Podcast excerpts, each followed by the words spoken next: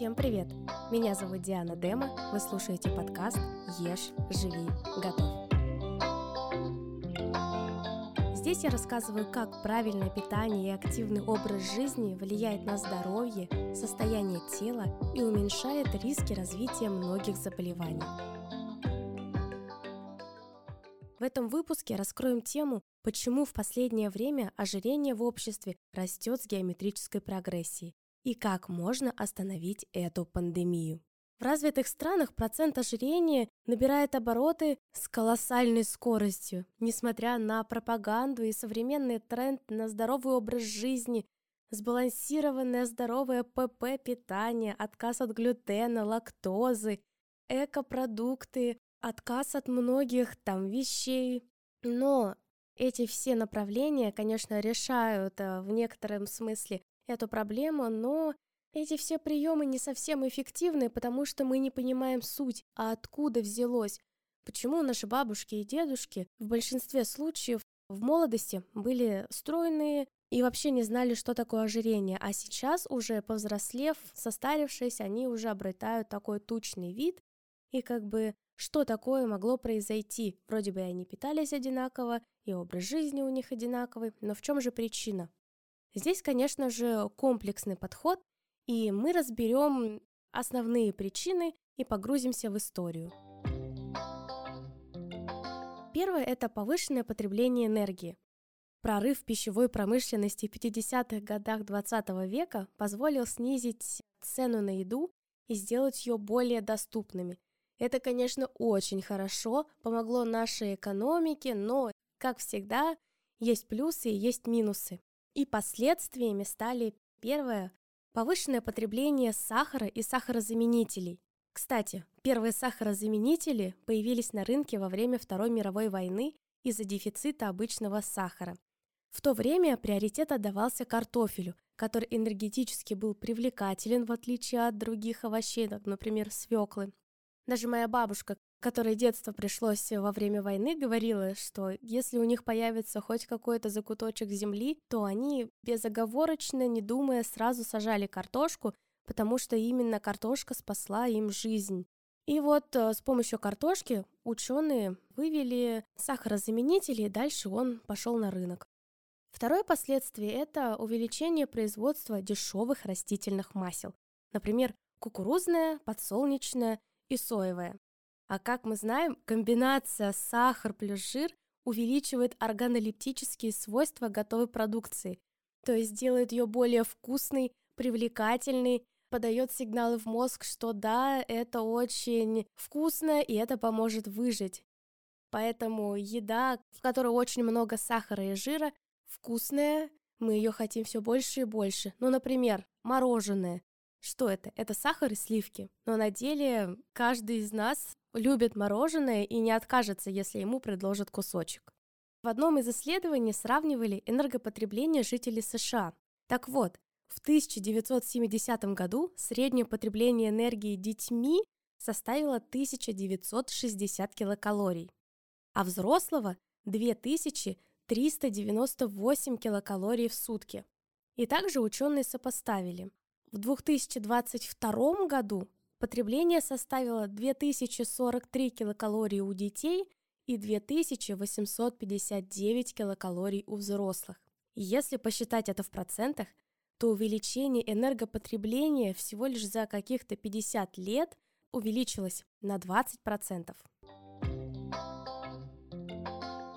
Следующее очень большое последствие – это уменьшение подвижности людей, расходование вне тренировочной активности, Нетренировочная активность – это вся активность, которая не касается базовой жизнедеятельности человека, термического эффекта пищи и спортивной деятельности.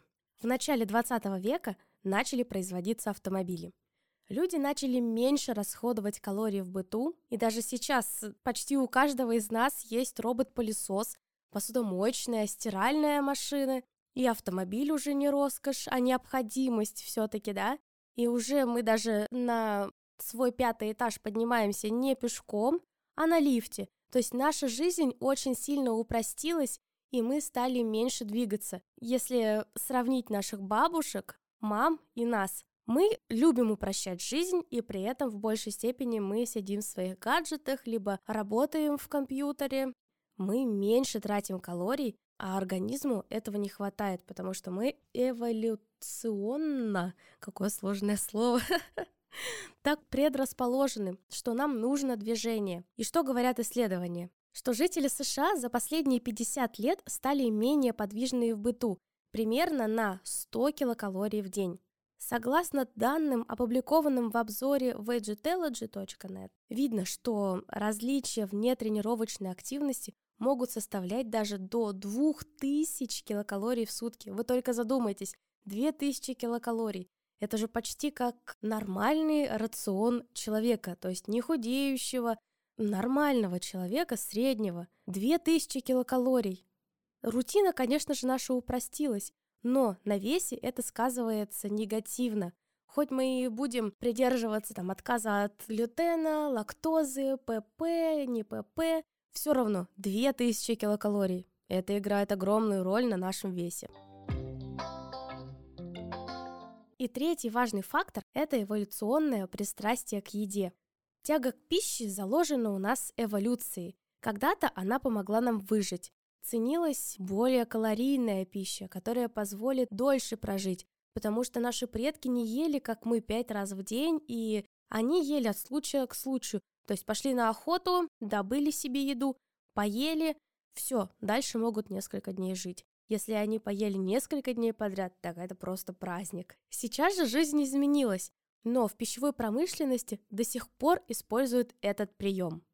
Многообразие обработанных, ультраобработанных продуктов, которые содержат большое количество калорий, но при этом не насыщают. В связи с этим люди больше и больше хотят есть, потому что они не чувствуют насыщения, и их вес возрастает.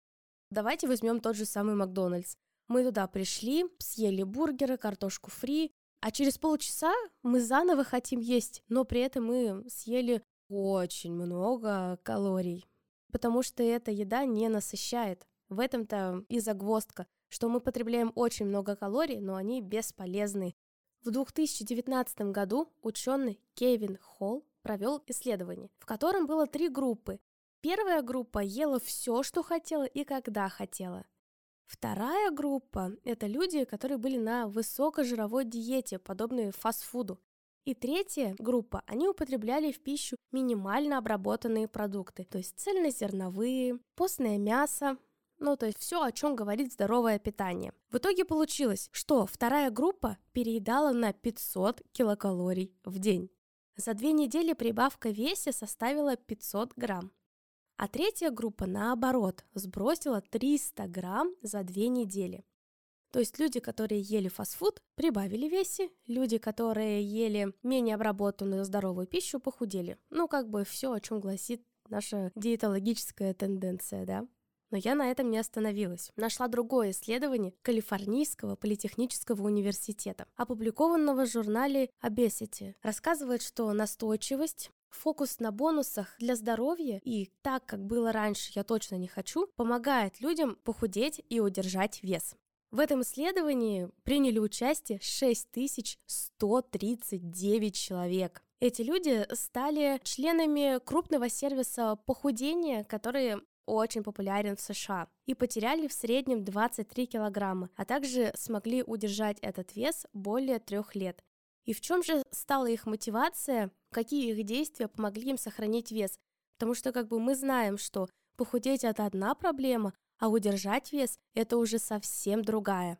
Здесь важно отметить, что в среднем ребятам было чуть более 50 лет, то есть у них за плечами уже укоренившиеся привычки, устоялый образ жизни, паттерны поведения, которые очень сложно исправить. Они ответили на открытые вопросы об их мотивах в прошлом и настоящем, и стратегии поддержания потери веса и новом образе жизни, что послужило главным триггером того, что они уже не захотели возвращаться к привычному питанию и образу жизни. Затем исследователи проанализировали ответы, и вот что получилось. Одним из самых впечатляющих открытий было то, как люди написали настойчивость перед лицом неудач. Они рассматривали неудачи как часть своего успешного пути. Неудачи не считались провалом, они наоборот воспринимались как временные препятствия на своем пути. То есть человек сидел на диете, потом произошел срыв, и там очень многие люди говорят, ай, да пошло на все к черту, и возвращаются к новому питанию. А эти же наши герои, давайте их называть так, они после каждого срыва думали, ну окей, срыв произошел, так уж и быть, но продолжаем двигаться дальше к своей цели. Мужчины и женщины описывали, как они возвращаются на правильный путь после откатов, оценивали общий успех на основе дополнительных целей, а не сиюминутного «получилось, не получилось», «ой, я сорвался», «ой, я три дня правильно уже питаюсь и сбросил 300 грамм». Кажется, если ты не можешь идеально соблюдать правила здорового питания или иногда тюленишь дома вместо плановой тренировки, все, ты неудачник, похудение это не твое, давайте я смирюсь и буду такой, как есть. Но когда люди могли увидеть общий результат и визуализировали свою конечную цель, они убеждались, что сегодняшний откат просто тонет в море их побед по изменению образа жизни, их состоянию и мышлению. На самом деле, это очень правильная стратегия, когда люди оценивали не только то, что сегодня произошло, а смотрели полностью динамику их веса, обхватов, состояние кожи, волос, энергии.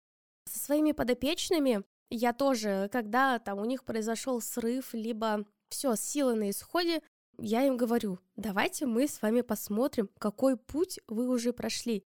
И все это зря, вы готовы все свои труды отпустить и дальше продолжить жить так же, как вас не устраивало?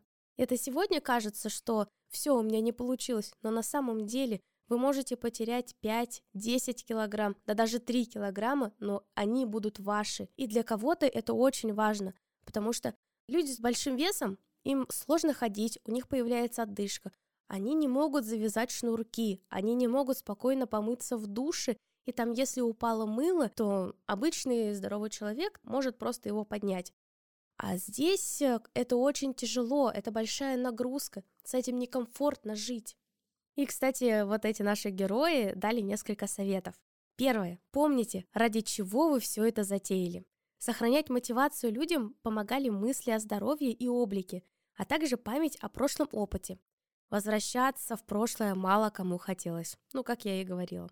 Второй совет. Ориентируйтесь на изменение ощущений, а не килограммы. Уменьшение боли, улучшение состояния здоровья, появление уверенности в себе, это есть более-менее непринужденное и комфортное психическое и физическое состояние. Вот именно это и помогало нам двигаться дальше, а не сами по себе килограммы либо застегнутые джинсы. И третье правило Разберитесь со скрытыми выгодами лишнего веса. Ребята описывали, почему потеря веса может быть проблемой. Дорого покупать новую одежду, критика со стороны окружающих, обвисшая кожа, сложности в социуме, связанные с поддержанием здорового образа жизни. Решите все эти проблемы, тогда, вероятно, дела пойдут в гору. Моя практика показывает, что советы действительно важные, и если вы все еще думаете, что хотите вступить именно вот в ряды тех, кто питается правильно, похудеть, сбалансировать свое питание, то к этим советам стоит прислушаться их внедрять в свою жизнь. В заключение хотелось бы подчеркнуть причины роста ожирения в мире. На самом деле они очень очевидны. Это технический прогресс, Промышленные революции внесли огромный вклад в пищевую промышленность и, конечно же, в рост наших килограммов. Но только мы ответственны за свое здоровье. Технологии и дальше будут развиваться, но наш организм работал, работает и будет работать по своим правилам. Закон сохранения энергии изменить либо перехитрить невозможно. По моему мнению, стоит больше информировать людей про сбалансированное питание, его влияние на здоровье, а также увеличение бытовой активности. Кстати, подкаст я создала именно для того, чтобы больше людей узнало адекватную информацию про здоровое питание, образ жизни, и это моя миссия. Ориентировать на динамику не только увиденных цифр на весах, но и то, как улучшилось самочувствие, качество тела, волос, ногтей. Тогда мы сможем снизить процент ожирения, риски развития неинфекционных заболеваний. Если вы чувствуете дискомфорт, одышку, у вас часто бывает изжога и затруднено дыхание, то это первые звоночки, чтобы обратиться за помощью к специалисту и предотвратить негативные последствия ожирения. С этой проблемой необходимо, конечно же, работать комплексно с разными специалистами, и в том числе нутрициологи тоже помогают в этом. Пишите ваши впечатления и вопросы мне в директ. Ссылка на мой блог в описании к этому выпуску. А также ставьте звездочки в Apple подкастах, пишите комментарии и ставьте сердечки в Яндекс Музыке. Подписывайтесь на подкаст на той платформе, на которой вы меня слушаете, чтобы не пропустить новые выпуски. С вами была Диана Дема. Ешь, живи, готовь.